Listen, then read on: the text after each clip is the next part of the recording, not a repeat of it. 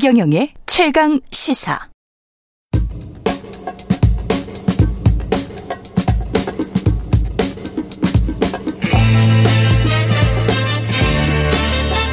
네, 우리가 접하는 뉴스의 태초부터 지금까지 뉴스 일대기를 쫙 살펴봅니다. 뉴스톱 김준일 수석 에디터, KBS 박대기 기자, 그들의 전지적 시점으로 분석하는 뉴스 일대기 지금부터 시작하겠습니다. 안녕하십니까? 네, 안녕하세요. 예, 오늘은 정치 테러, 정치 지도자에 대한 테러 일대기를 살펴보는데, 뭐 기시다 후미오 일본 총리가 피습을 당했었죠? 네, 지난 예. 토요일 날 일인데요. 음. 선거 유세 도중에 이 기무라 요지라는 24살의 청년으로부터 이제 어, 사제 폭탄으로 보이는 물건을 갖다가 이제 투척을 받아서 음. 바로 발 1미터 근처까지 왔습니다. 예. 그런데 이제 그게 좀 늦게 터지는 바람에 어, 총리는 피했고요.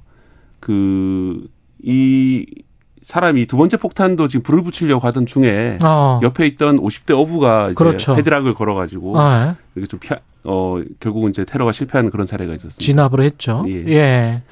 이게 근데 오히려 기시다 총리는 음. 뭐, 아, 큰일을 당할 뻔은 했지만 지지율은 네. 큰 폭으로 올랐습니다. 원래 근데 어. 이렇게 테러를 정치 지도자가 당하거나 그 위기에서 벗어나면은 지지율이 다 올랐어요. 그렇죠. 많이. 예, 예. 예. 그러니까 뭐 대표적인 게 예전에 박근혜 전 대통령이 이제 피습당한 음. 사건이 있었잖아요. 그렇죠. 그리고 이제 일어나자 병원에서 일어나자마자 대전은요? 대전은요 그게 굉장히 유명했는데 그때 예. 선거를 크게 이겼거든요. 그랬죠. 그게 굉장히 큰 영향을 줬고 음. 그래서 뭐 전화 위복이 될 수도 있지만 일단은 이런 테러 자체가 일본 사회에서 지금 잇따라서 9개월 전에는 아베 총리가 그렇죠. 사망했잖아요. 예. 그거에 대해서 지금 일본 사회가 전체적으로 좀 충격을 많이 먹은 상황이다. 왜냐하면은 음. 일본 같은 경우에는 과거에 이제 뭐 전쟁 시절 뭐 전후 음. 뭐 전전 전후 요 때는 조금 테러가 많이 있었지만은 굉장히 안정적이었잖아요. 안정적이었어요. 예. 일본 사회 자체가. 음. 그래서 일본이 예. 되게 안전한 사회다 이런 좀 약간 음. 신화 같은 게 있었는데 음. 뭐 지난번에도 그렇게 경호에 실패를 했고 이번은 사실 그 군중 속에서 누군가가 이제 폭탄을 던져가지고 그렇죠. 1미터까지 왔다. 예. 사실은 그거는 잘 맞는 폭탄이었으면 터질 수 있는 그런 그렇죠. 상황이었거든요. 예. 사실상 경호 실패가 또 발생했다. 음. 그리고 지난번 테러 거의 양상이 비슷해요. 시간도 비슷하고요. 음. 발생한 시각도 비슷하고 그리고 똑같이 이제 유세 도중에 벌어진 일인데 음. 왜못 막았을까? 그 일본이 어떤 시스템이 잘 돼 있다, 뭐 매뉴얼이 잘 갖춰져 있다 이렇게 말을 하잖아요. 예. 안전한 사회라 얘기를 하는데 사실은 좀 그런 게 아닌 게 아닌가 하는 그게 이제 좀 드러나는 게 시간도 오전에 발생했고 음. 유세장이었고 그다음에 사제무기였다. 이게 지금 아베 때랑 네. 똑같다는 거죠? 그 세 가지가 네. 이제 공통점이고요. 음. 일단은 이게 이제 도쿄가 아닌 지방에 유세를 하다가 이렇게 아. 이제 당했다라는 거예요. 네. 그래서 이제 그동안의 일본의 관행은 지방 유세 같은 경우에는 이렇게 인원 통제를 적극적으로 안 하고 음. 특히 검문 검색 같은 걸 잘 안 했다고 합니다. 음. 그리고 이게 유세라는 거의 특성상 네. 정치인과 군중이 가까이 가는 것이 최대한 밀착해서 하는 게 효과 가 더 크잖아요. 그렇죠. 그러다 보니까 이제 그런 식으로 해왔는데 어. 이 정도로 총리가 연달아서 전 총리, 현 총리가 이렇게 당했다라고 본다라면은 이제 그런 것들이 좀 일본 내에서도 이제 예, 좀 강화해야 된다. 검문 검색을 해야 된다. 가방 검색해야 된다. 이런 얘기도 나오고 있는데 가장 중요한 건 이런 것 같아요. 그 두 사건의 공통점이 또 하나 있습니다. 음. 그러니까 현 체제 일본 체제의 정치에 불만을 품은 젊은 사람들이라는 거예요. 젊은이들이다. 예, 예, 예. 그래서 지금 아베 총리를 암살한 사람도 일본의 그 자민당하고 그리고 음. 일본 통일교하고의 어떤 유착 관계에 대해서 불만을 품어 가지고 했다라는 그렇죠. 거 아니에요? 예. 그 범행 범인의 모친이 음. 그 본인이 받은 돈을 다 일본 통일교에 다 갖다 내고 음. 그런데 그 아베 총리가 이를테면은 그뭐 뭐 홈페이지 같은 데 일본 통일교를 응원 하는 뭐 음. 이런 연설 같은 걸 보고 범행을 결심했다라는 거고 지금 이번 기시 기무라 류지 같은 경우에 24살이거든요. 예. 이 친구 같은 경우에도 어, 일본 정치 체계에 굉장히 불만이 많았는데 일본에는 참의원에 출마를 하려면은 30살이 넘어야 된다라고 합니다. 30살이 넘어야 예, 된다. 근데 이게 헌법소원까지 냈다라는 거예요. 네. 위원이라라고. 근데 음. 1차에서는 적고 그래 항소심을 하고 있는 상황이었는데 그래서 왜 일본 정치가 왜 이 모양이냐. 나는 내가 직접 출마해서 바꾸고 싶은데 이런 불만들을 가졌는데 이게 테러로까지 이어졌다. 그게 이제 음. 불만을 제기한 서면 그러니까 이제 재판부에 있는 서면을 보면은 예. 일본 정리가 이렇게 된 이유가 아베 전 총리 같은 사람들이 어. 통일교와 결탁을 해서 그렇다. 음. 특정 종교 집단과 결탁을 해서 그렇다. 이런 내용들이 들어있거든요. 일본이 좀 보수적 충격이긴 하네. 그 서른 살이라는 그 나이를 참의원 선거 우리 같은 경우는 그냥 우리가 지금 유권자가 되면은 그냥 피선거권이 있는 거 아니에요? 아니, 우리도 제한이 있습니다. 우리가 몇 살이에요? 우리가 국회의원이 제가 알기로 25살로 알고 아, 있습니다. 아, 25살? 25살, 4살인가 25세? 대통령은 어. 이제 40살인데 40 대통령은 40세. 예, 예, 예, 예 그건 있고. 그것도 이제 그래서 피선거권과 선거권을 일치하자. 한국에서도 네. 그런 얘기가 나오고는 있어요. 음. 어쨌든 25살로 알고 있습니다. 만 예. 25세. 맞아. 어, 예, 그러네. 예, 예, 그럼 우리는 한 5살 정도 낮고 어, 거기는 개정이 됐나요? 이게 그래요? 예, 18세로 아, 만 25세에서 이제 바뀌었나요? 아, 죄송합니다. 그게 개정을 하자는 얘기가 있었는데 제가 예. 나와야 될 것 같습니다. 예, 예. 이거는 좀 예. 확인해서 나중에 예, 예. 어, 알려드리도록 하고요. 이게 결국은 신구 세대의 갈등일 수도 있고 뭐라고 봐야 되겠습니까? 일본 사회에 어떤 영향을 미칠까요? 그러니까 저는 이 테러의 방식이 지금 외로운 늑대 방식으로 이제 거, 늑대. 예, 지금 일본에서도 그런 분석이 나오고 있거든요. 예. 이게 자생적인 테러라는 거예요. 음. 그래서 과거에는 특정 이념, 그러니까 백색 테러, 적색 테러 방식이 많았다라는 거예요. 이념, 이념 에 예, 치우쳐서 좌파들이 우파를 공격하고 아. 우파들이 좌파를 공격하고 이런 것들이 일본 내에서도 많았고 일본 같은 경우에는 지금까지 64명의 총리 중에서 7명이 암살됐어요. 64명 중에서 7, 7명? 예. 그러니까 적은 오, 숫자가 아닌데 적은 숫자는 아니네. 이게 대부분 대부분 이게 19세기 아니면 20세기 초중 초반 뭐 이때 아. 이제 암살된 거예요. 특히 그 예. 그 암살됐던 시점을 보면은 음. 일본이 이제 우경화 되던 시점이잖아요. 음. 그러니까 이제 1930년대 그런 이제 2차 대전으로 이르는 그 시점에서 많이 좀 약간 자유주의적인 총리들이 암살이 많이 되면서 음. 일본이 이제 전쟁으로 향하게 되는 그런 과정이 됐거든요. 그래서 이번에도 꼭 그런 건 아니지만은 이런 이단 총리 전현직 총리에 대한 암살 시도가 있는 것을 보면은 어떤 일본 사회의 어떤 정치정이 바뀌고 있는 게 아닌가 이런 좀 의구심을 좀 던지는 장면이 있습니다. 예. 아까 이야기 드린 것처럼 말씀드린 것처럼 40세 이상 국민은 대통령 피선거권이 있고 그리고 공직선거법 개정안이 통과되면서 하향된 게 맞네요. 네. 아, 18세 예. 이상의 국민은 네. 국회의원 피선거권이 있습니다. 예. 저는 아까 찍었는데 제가 맞았네요. 아, 예. 아, 착오를 드려서 죄송합니다. 예. 예. 그러니까 요거를 좀 볼 필요가 있어요. 아까 저 일본도 이를테면 예. 19세기부터 20세기 초중반까지 이 테러가 집중적으로 일어났잖아요. 음. 그때는 인데 좌익 우익 테러, 백색 테러, 적색 테러였잖아요.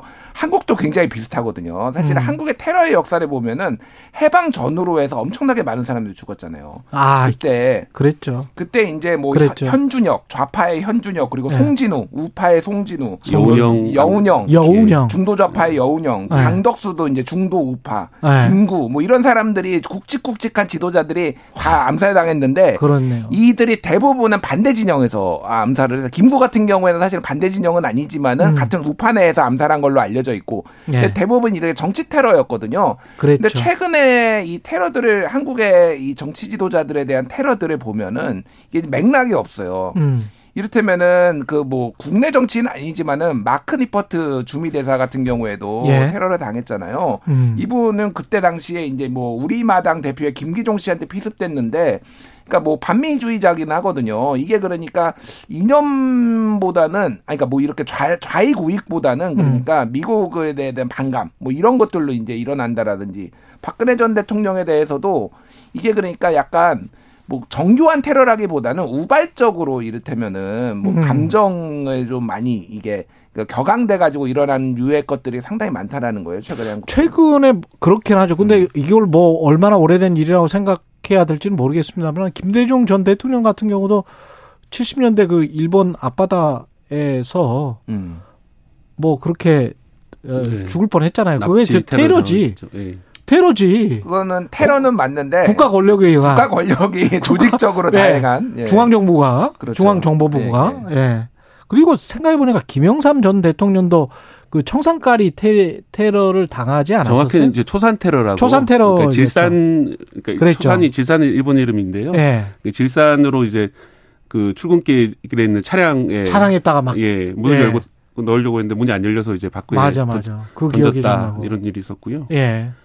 미국 같은 경우는 뭐 존 F 케네디 대통령, 음. 예, 그게 굉장히 컸었고 미국 역사를 거의 바꾼 그렇죠. 예, 네, 사건이죠. 존 F 케네디 대통령 암살을 미국 사회에 던진 파장이 너무 컸는데 예. 지금도 그 음모론이 아직도 이제 회자가 되고 있죠. 음. 그래가지고 이게 이제 군수 산업에서 존 F 케네디를 암살했다라는 썰들이 있었고 KGB가 암살을 했다. 음. 뭐 이런 얘기들이 계속 나오고 아니면은 뭐 마릴린 먼로와 관련됐다. 염문설이 있었는데 뭐 이런 예. 얘기까지 나오고 있습니다. 근데 중요한 거는 어쨌든 미국에서도 그 이후로 대통령에 대한 경호가 완전히 좀 많이 바뀌는 계기가 된 것 같아요. 그러니까 예. 그 전까지는 그 오픈차 유세 뭐 이런 것들이 굉장히 자유로웠고 카터 대통령 같은 그 이후에긴 하지만은 카터 대통령도 이렇게 군중들하고 같이 걷고 막 이런 것까지 있었거든요. 아, 예. 그다 유세 방식을 보면은 음. 그런데 80년대 들어와 가지고는 조금 굉장히 좀 거리를 많이 두는 방식으로 경우가 좀 많이 강화된 측면이 있는 것 같습니다. 예. 그리고 우리 같은 경우는 아까 뭐 박정희 전 대통령 때 김대중 전 대통령이 당했던 국가 권력에 의한 테러 이야기 했습니다만은 박정희 전 대통령도 사실은 살해가 된 거잖아요. 그러니까 예. 일단 두 번이 있었죠. 그 음. 1974년에 장충동 국립극장에서 문세광이 북한의 문세광이 쏜 북한이 아니라 이제 제일교포였죠. 음. 어쨌든 근데 북한 쪽에 가까운 곳으로 알려진 문세광이 쏜 총에 유경수 여사가 이제 흉탄에 쓰러진 그랬네. 사례가 하나가 있었고 예. 그리고 또 하나는 방금 말씀하신 79년에 이제 김재규 중정 중앙정보부장이 이제 살해한 음. 상황이 있었으니까 뭐 이것도 다 테러에 의한 건데 이게 그러니까 좀 굵직굵직한 테러죠 어떻게 보면 어떤 네. 정치 권력이나 이쪽에서 상대 국가에서 이렇게 하고 뭐 아웅산 테러도 있었죠 그러니까 저기 전두환 시절에는 음. 어 이제 아웅산 테러도 있었으니까 근데 어쨌든 테러가 아까 전에 말씀드렸듯이 이게 국가 권력이나 뭐 정적이나 이런 쪽에서 가는 거에서 이제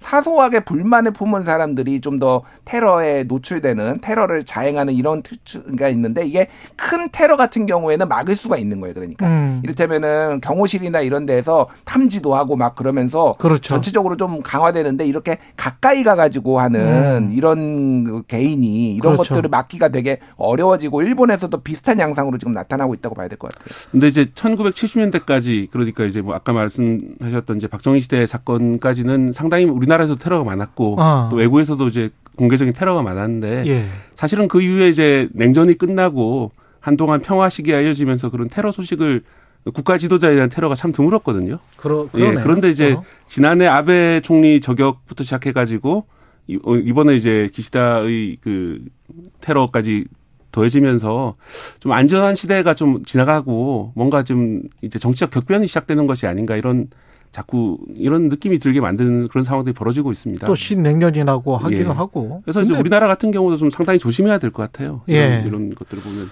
뭐 어떤 어떤 동기든 간에 사람을 가가지고 자기가 음. 뭐막 폭력을 행사하고 그거는 안 되는 거죠. 음. 예. 그러니까 일본도 지금 이 두 건의 테러가 예. 사제 폭탄을 만들고 사제 총을 만들어 가지고 지금 한 거잖아요. 사실 이게 굉장히 위험한 건데 인터넷에 검색하면은 만드는 방법 그냥 아주 상세하게 유튜브에도 다 올라와 있거든요. 음. 일반인들도 만드는 게 어렵지가 않아요. 예. 그리고 한국은 특히 분노 게이지가 전 세계에서 가장 높은 나라 중에 하나잖아요. 총이 없어서 정말 다행인 나라인데. 다행입니다. 네, 정말 예. 다행이에요. 근데 또 한국인 남성은 예. 다그 군사 교육을 받기 때문에 아, 군대를 갔다 아, 왔죠, 예. 다. 예. 아 일부를 제외하고 예. 그렇게 이제 상당히 좀 사실은 예. 이제 위험할 수 있는 상황이기 때문에 예. 뭐 우리도 이런 어떤 이제 경호 그러니까 이제 꼭 대통령뿐만 아니라 음. 그 야당 요인에 대한 경우나 이런 것들도 많이 신경 써야 될 것 같습니다. 그래서 음. 대통령이 이렇게 횟집 밖에서 도열하고 있고 이러면 안 됩니다. 위험합니다. 아니 그것도 진짜 경호에 큰 구멍이 뚫린 거예요. 아, 그러면 그 사진 자체가 만약 예. 저격범이었으면 네. 상당히 네. 위험한 거거든요. 이게 그러니까. 농담으로 얘기한 게 아니라 그런 부분들은 굉장히 신경을 써야 돼요. 진짜. 사실은 네. 경호처장이 바뀔 사안입니다. 네. 예. 큰 일인데 그거를 뭐, 뭐, 대통령실에서 찍은 것도 아니고 다른 사람이 찍은 거잖아요. 그죠? 일반 시민이 일반 시민이 찍은 거죠. 예, 예, 예. 여기까지 듣겠습니다. 뉴스톱 김준일 수석 에디터 KBS 박대기 기자였습니다. 고맙습니다. 감사합니다. KBS 1라디오 최경련의 최강 시사 듣고 계신 지금 시각 8시 44분입니다.